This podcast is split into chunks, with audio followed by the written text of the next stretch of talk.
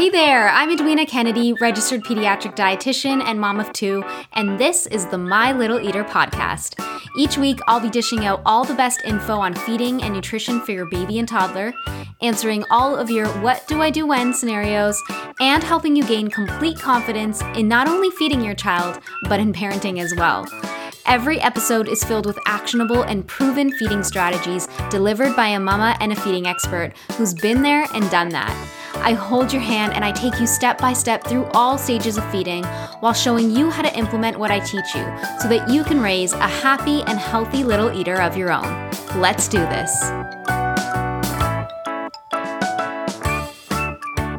Hey, friends, welcome to another episode of the My Little Eater podcast. Super, super excited to talk about today's topic. It is all about organic food for babies, what you need to know about it, and I'm going to weigh in on what it says about you as a parent and give you my very best dietitian and mom advice around this topic because this could be a really confusing topic and dividing topic. So I am going to make this super clear for you. And I really think you're going to love the very balanced approach I take to this so that you can make your own decision for what's right for you and your family.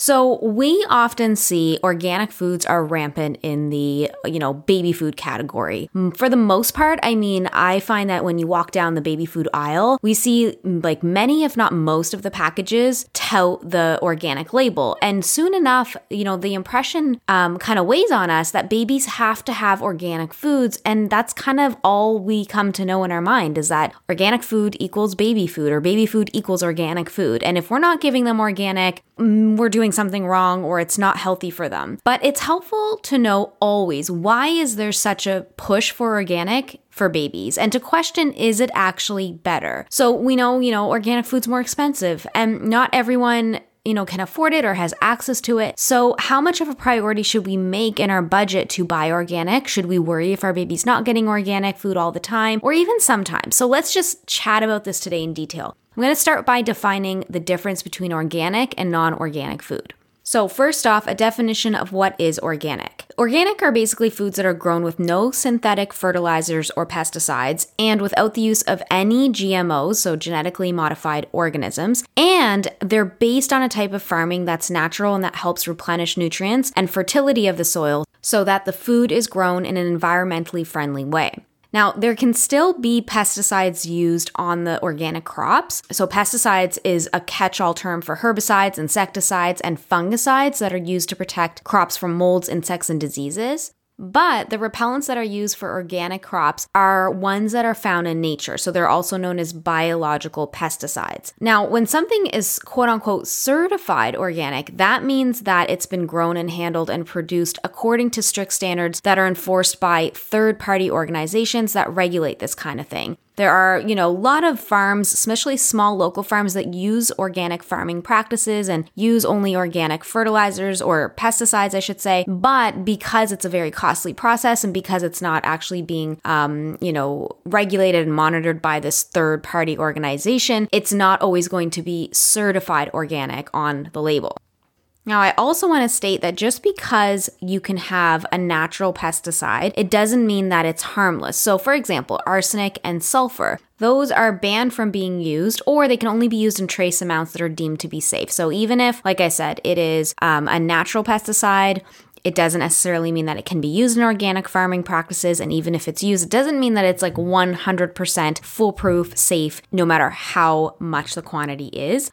So, how does this all differ from conventional or non organic foods? Well, conventional farmers use man made or synthetic pesticides. So, when farmers spray pesticides, any pesticides, this can leave residue on produce or crops that we eat. And according to the USDA, organic produce carries significantly fewer pesticide residues than conventional produce does.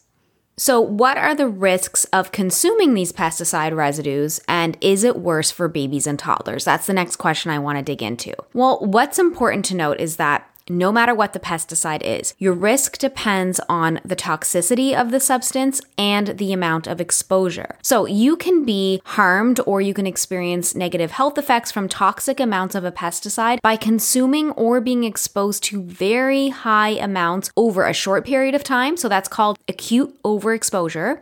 And in those cases, you'd experience things like poisoning and, you know, it could result in some long term effects like cancer or reproductive issues. Now, you can also have lower cumulative doses of exposure over a long period of time, which has been associated with health issues such as respiratory problems, skin conditions, depression, birth defects, uh, again, cancer, and neurological disorders such as Parkinson's disease.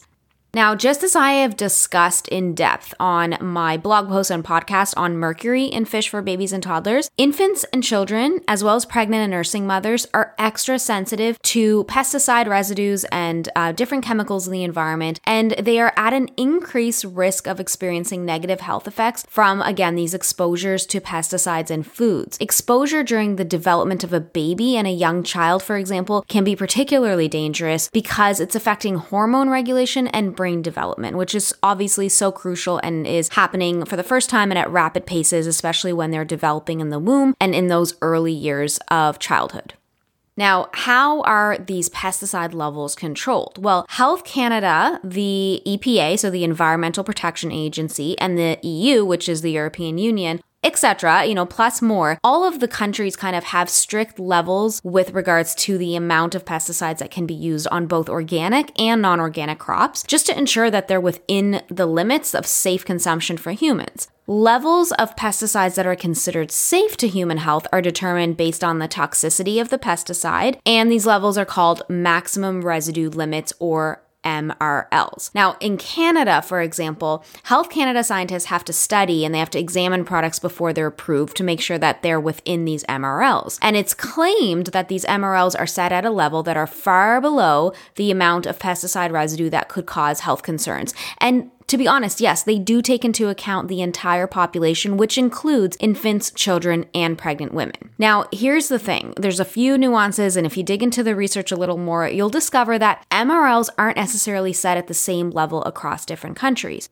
So these MRLs for pesticides on food are actually generally weaker in Canada than the standards established by the US or the European Union or even Australia, for example. So in Canada, the default is set at 0.1 parts per million, which is less restrictive than the default level of 0.01 parts per million in other countries. And MRLs in the EU, European Union, can be set even lower than 0.01 parts per million for substances that are identified with exceptionally high toxicity. In Australia, as another example, they sometimes don't allow any detectable levels of pesticide residue if there hasn't been an MRL that's been set for that pesticide or crop combination. So if there's been no testing, it's not allowed. So, as you can see, some pesticides can be banned altogether in one country while still being used in others. Since organic foods generally have fewer accepted pesticides that are allowed and stricter standards, I mean, this is definitely something to consider when deciding if, based on where you live or where you purchase from, if buying organic is a priority for you. Now, while MRLs are there to set limits and protect especially our kids, there have also been problems reported with the fact that not all products are actually being tested regularly enough. So, the USDA for example, they state that it has a focus on testing foods most likely eaten by infants and children. But no foods are actually tested on an annual basis. So, for example, baby food was last tested in 2013, and baby formula was last tested in 2014. Additionally, some pesticides are not even tested at all, such as glyphosate. And, you know, despite that being the most widely used pesticide in the US, it's not even tested at all. And here's where I want to talk a little bit more about the controversial topic of glyphosate because it's important that you know about it and you will probably hear a lot about it at some point, if not already have. So, glyphosate is the active ingredient in the herbicide Roundup. And it's the, like I said, most widely used pesticide in the US and beyond. And it's much more of a concern in, in conventional crops. It's heavily sprayed on, of course, a variety of crops, but especially on soybeans, corn, cotton, and canola that were genetically engineered to resist glyphosate. So, that's why they use that pesticide on them. And high levels of glyphosate can also be found in several grains and beans, such as oats and chickpeas. Now, as with many pesticides, the health effects of low dose chronic exposure to glyphosate through food aren't fully understood, and that's just the truth. But some research does point to the suggestion that glyphosate is linked with the risk of non Hodgkin's lymphoma, with liver and kidney problems, and that it disrupts the body's hormone systems. Now, the EPA, again, the Environmental Protection Agency, says that again, the amounts of glyphosate allowed on food are not harmful, though it is technically listed as a possible carcinogen by the World Health Organization. Some people argue that the tolerance levels that are set by the EPA might be too high. And again, when considering the consumption by, you know, the more vulnerable populations like babies, pregnant women, children, it's definitely questionable. And I can't deny that, especially with the fact that they're not actually testing for glyphosate at all. Doing what's reasonable to avoid it does make total sense. For example, in 2018, the EWG, which is the Environmental Working Group, tested higher levels of glyphosate than what's considered safe for children in almost three quarters of the oat based popular baby and toddler foods. So, again, this is something to really just be aware of. It is a very controversial topic, but it's definitely something to consider when you're weighing out the benefits, the pros and cons of buying organic versus not. So I guess this leads me to the question should you choose organic food? Well, like anything, we've got to weigh out again the pros and cons. So let me just kind of summarize a little bit of what we've talked about, but also go into a few more pros and cons. So generally, if we're going to look at the nutritional benefits, just strictly, you know, how many vitamins, how many minerals are you getting for organic versus non organic foods? Generally, the research doesn't show that organic food provides any, you know, major nutritional benefits over non organic foods. Some research has found higher levels of phenolic compounds and certain vitamins in organic produce. But that being said, the studies have been really short term, sometimes I think as short as like seven days. They're observational studies and at the end of the day, they're unreliable. So, if there's a benefit to eating organic, it can actually take much longer to surface. And so, as with most things, more research is required. It's really hard to say whether there's a benefit or not if you haven't tested it thoroughly. So, I can't really fully say that. But from what we know right now, we don't know of any benefit um, from eating organic versus non organic on a nutritional basis specifically.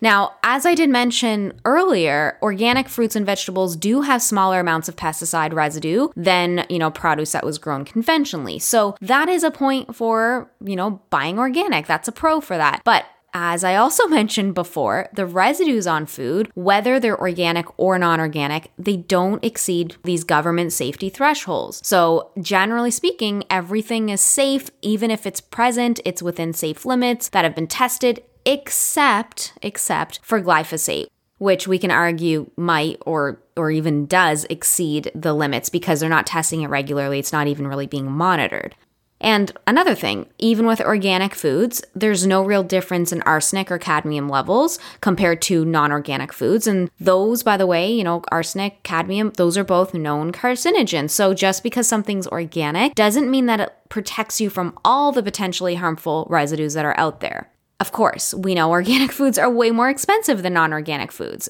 This is partly due to the fact that natural fertilizer is more expensive and that they're using more labor intensive farming practices. But you know what? This might be important to certain families who are concerned and want to support environmentally friendly practices. And then finally, you know, you'll hear some people say, well, I notice a difference in the flavors and the taste of organic foods. For example, an organic strawberry versus a non organic strawberry. So at the end of the day, here's what I want you to know.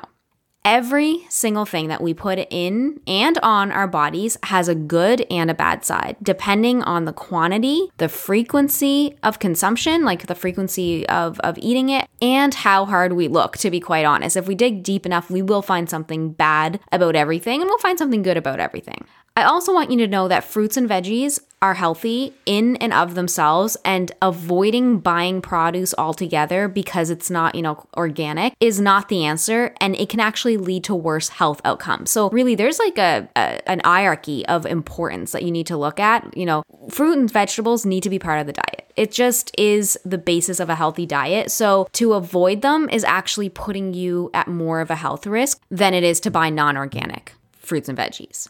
Also, next point I want to say is buying organic will definitely have benefits for many families who have the means to think about this kind of thing. So it can be a great way to level up the health of an already healthy diet because that's really important. Make sure your base diet's healthy. Then, if you can, sure, why not? Go ahead and level it up even more. And it makes sense to think about it if it's within your means, right? But the other point I want to say is that buying organic can be a detriment for many families for whom this decision, you know, might cause mental stress or financial difficulty because the negative effects of, you know, maybe a strained family dynamic or financial hardship or lack of time, lack of energy, especially for new moms to buy and prepare organic food, that is worse for you and your child's health than the potential benefits of organic food. So, any decision that you make is always going to be the right one for you and for your family. And I really want you to know that it does not matter at the end of the day which one you choose. It says nothing about A, how much you love your child, B, how much you prioritize their health, and C, whether or not you are a good parent. So, please know that this is a very individual decision to make.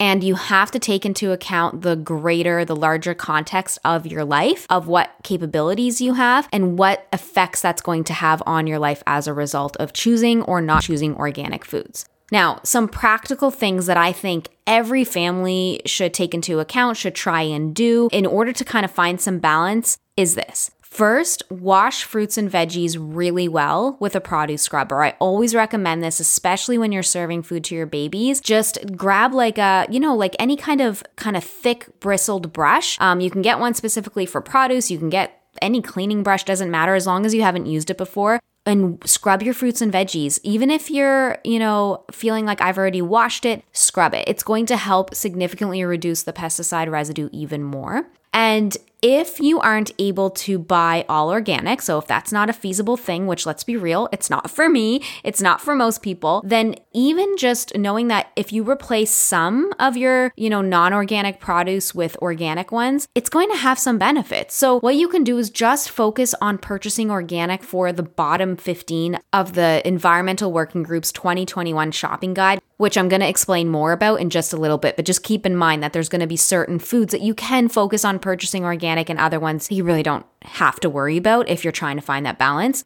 And then another tip is to choose frozen organic fruits and veggies more often or look for them if you can because that's going to be a more feasible way for, you know, many families since they tend to be better priced and they can last in the freezer for months and months. So you're not going to, you know, be afraid of it going bad in the fridge and you wasted all this money on it. And then the last tip I have for you is you can also just try buying fresh, you know, organic fruits and veggies when they're in season and then subbing them for something else when they're out of season. And that's just another way to kind of rotate through different foods and, and a way to help with costs. So let's just dive into what I mentioned before. And this is the EWG's or the Environmental Working Group's 2021 Shopper's Guide to Pesticides in Produce. So what this is, it's basically something that's updated each year but it ranks the pesticide contamination of 47, I think it's 47 popular fruits and veggies based on samples that were tested by the USDA. Now, I want to mention here that if you're not eating products made in the US or you're not from the US, then, you know, the results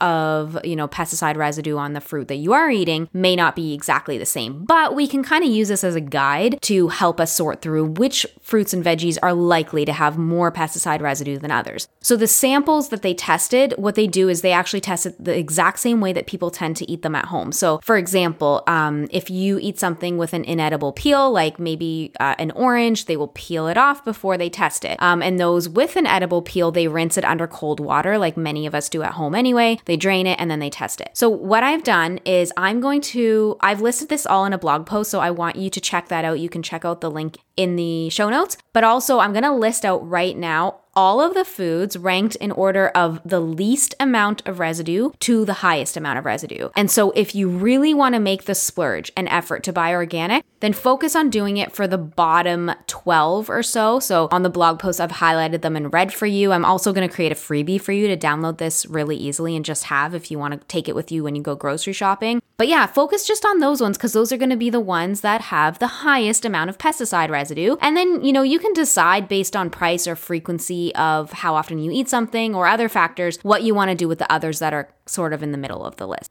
So let's just start with the least amount of residue produce, and then I'm going to move on to, you know, I'm going to continue down the list to get to the most amount of residue found on these types of produce. So let's start with the least amount. So we've got avocados, sweet corn, pineapples, onions, papaya, frozen sweet peas, eggplant, asparagus, broccoli, cabbage, kiwi, cauliflower, mushrooms, honeydew melon, and cantaloupe. So basically, if you're purchasing these as just like non organic, regular produce, you're fairly safe in that, you know, there's not a lot of residue on there anyway. So those are the ones that you don't have to like splurge and, and buy organic for. Okay. Now we're going to kind of go into the middle category. So I want you to just discern for yourself what's going to work for you. Maybe you do it sometimes, maybe you don't do it at all. But here's the kind of what falls in the middle of the list. We've got mangoes, watermelon, sweet potato, banana, summer squash, winter squash, carrots, oranges, snap peas, raspberries, grapefruit, tangerines, green beans, plums, cucumbers, blueberries, lettuce, cherry tomatoes, and potatoes. All right, and then now we're going into the last 12, which are going to have the highest amount of residue on them, and the ones you may want to consider buying organic. Those are strawberries, spinach, kale, collard greens, mustard greens, nectarines, apples, grapes, cherries, peaches, pears, bell and hot peppers, celery, and tomatoes. So I hope that list kind of will help guide you. And what I want to say is that at the end of the day, what the research says, and from my 11 years of experience in the pediatric feeding space, I know what's most important. And I'm telling you, what's most important is a balanced diet with lots of exposure to a variety of food. Of course, fruits and veggies being ones that we want to give our kids lots and lots of practice with, especially early on to build their love for them and shape their taste buds. That is what matters. That is what will set the stage for a lifetime of healthy eating, organic or not. So, avoiding produce if you can't afford it or can't access organic is not the answer. I really just want to stress that. It's not the end of the world if you don't offer your child organic foods. It doesn't say anything about you as a parent. You should never, ever, ever feel guilty about it. I never want to hear anyone saying I feel guilty because I'm I can't buy organic foods or I'm choosing not to. And I want you to know that there's a level of risk to literally everything, and no matter what, we all carry pesticide residues in our body. Unfortunately, it is just a fact of life. It is the state of the world we live in. We all have it. And so, this is something you can tackle if, and I mean it, if you have the means to, and after you've got a baseline healthy diet already in place. So, work on this if already, if you've already kind of, you figured out the basics of having a healthy diet, and this is one step up, oh, and it works for you, okay? So I really hope that this gave you great perspective. I hope you got all the facts that you need. If you found this episode to be valuable, I really, really want to ask you to leave me a review. There was tons of research that, that went into this, and that goes into every single podcast episode that I put out. And honestly, it's my mission to be able to get this to as many parents as possible. I want to make this whole process of, of feeding your babies, feeding your child, your toddler easy you know, I don't want it to be overwhelming. I want to remove the stress. And I truly just want you to enjoy this time because it's only a period that comes around once. And if you could leave me a review, that will ensure that this podcast will get pushed out to more people. And it would honestly mean the world to me. And it's the best way you can support me. So thank you so, so much in advance. If you're also interested in more topics like this and you want to, you know, you're a researcher, you want to know more information about some nutrition topics for your baby, for your family, you want meals, you want recipe ideas, you want to be able to access me on a more personal basis, you want to be able to troubleshoot, you want a community, all of that good stuff. You are going to love my upcoming membership. It's called the Little Eaters Club. It's going to be launched in just a few weeks. And this is going to be the place for you. It's actually for anyone who's already taken a, one of my courses. So either the baby led feeding or the feeding toddlers course. This is going to give you that extra support, the hand holding, the ongoing support that you need to continue to be able to feed your kids in a stress free way and completely healthily. There's going to be guest speakers every single month. There's going to be kind of guided guest um, like activities done by guests, and it's going to be a blast. If you are interested, sign up using the link in in my show notes to get on the wait list. And that's going to give you access to our founding members pricing, which is going to be discounted pricing that you will literally get for life. And I think it's going to be an amazing, an amazing spot that you're going to love, especially if you liked this episode and you really just want to, you know, be educated in a totally non judgmental way so that you can do what's right for you and your family and really have that confidence you need. So, thank you so much for tuning in. I hope you all have a great week, and I will catch you next week. Bye.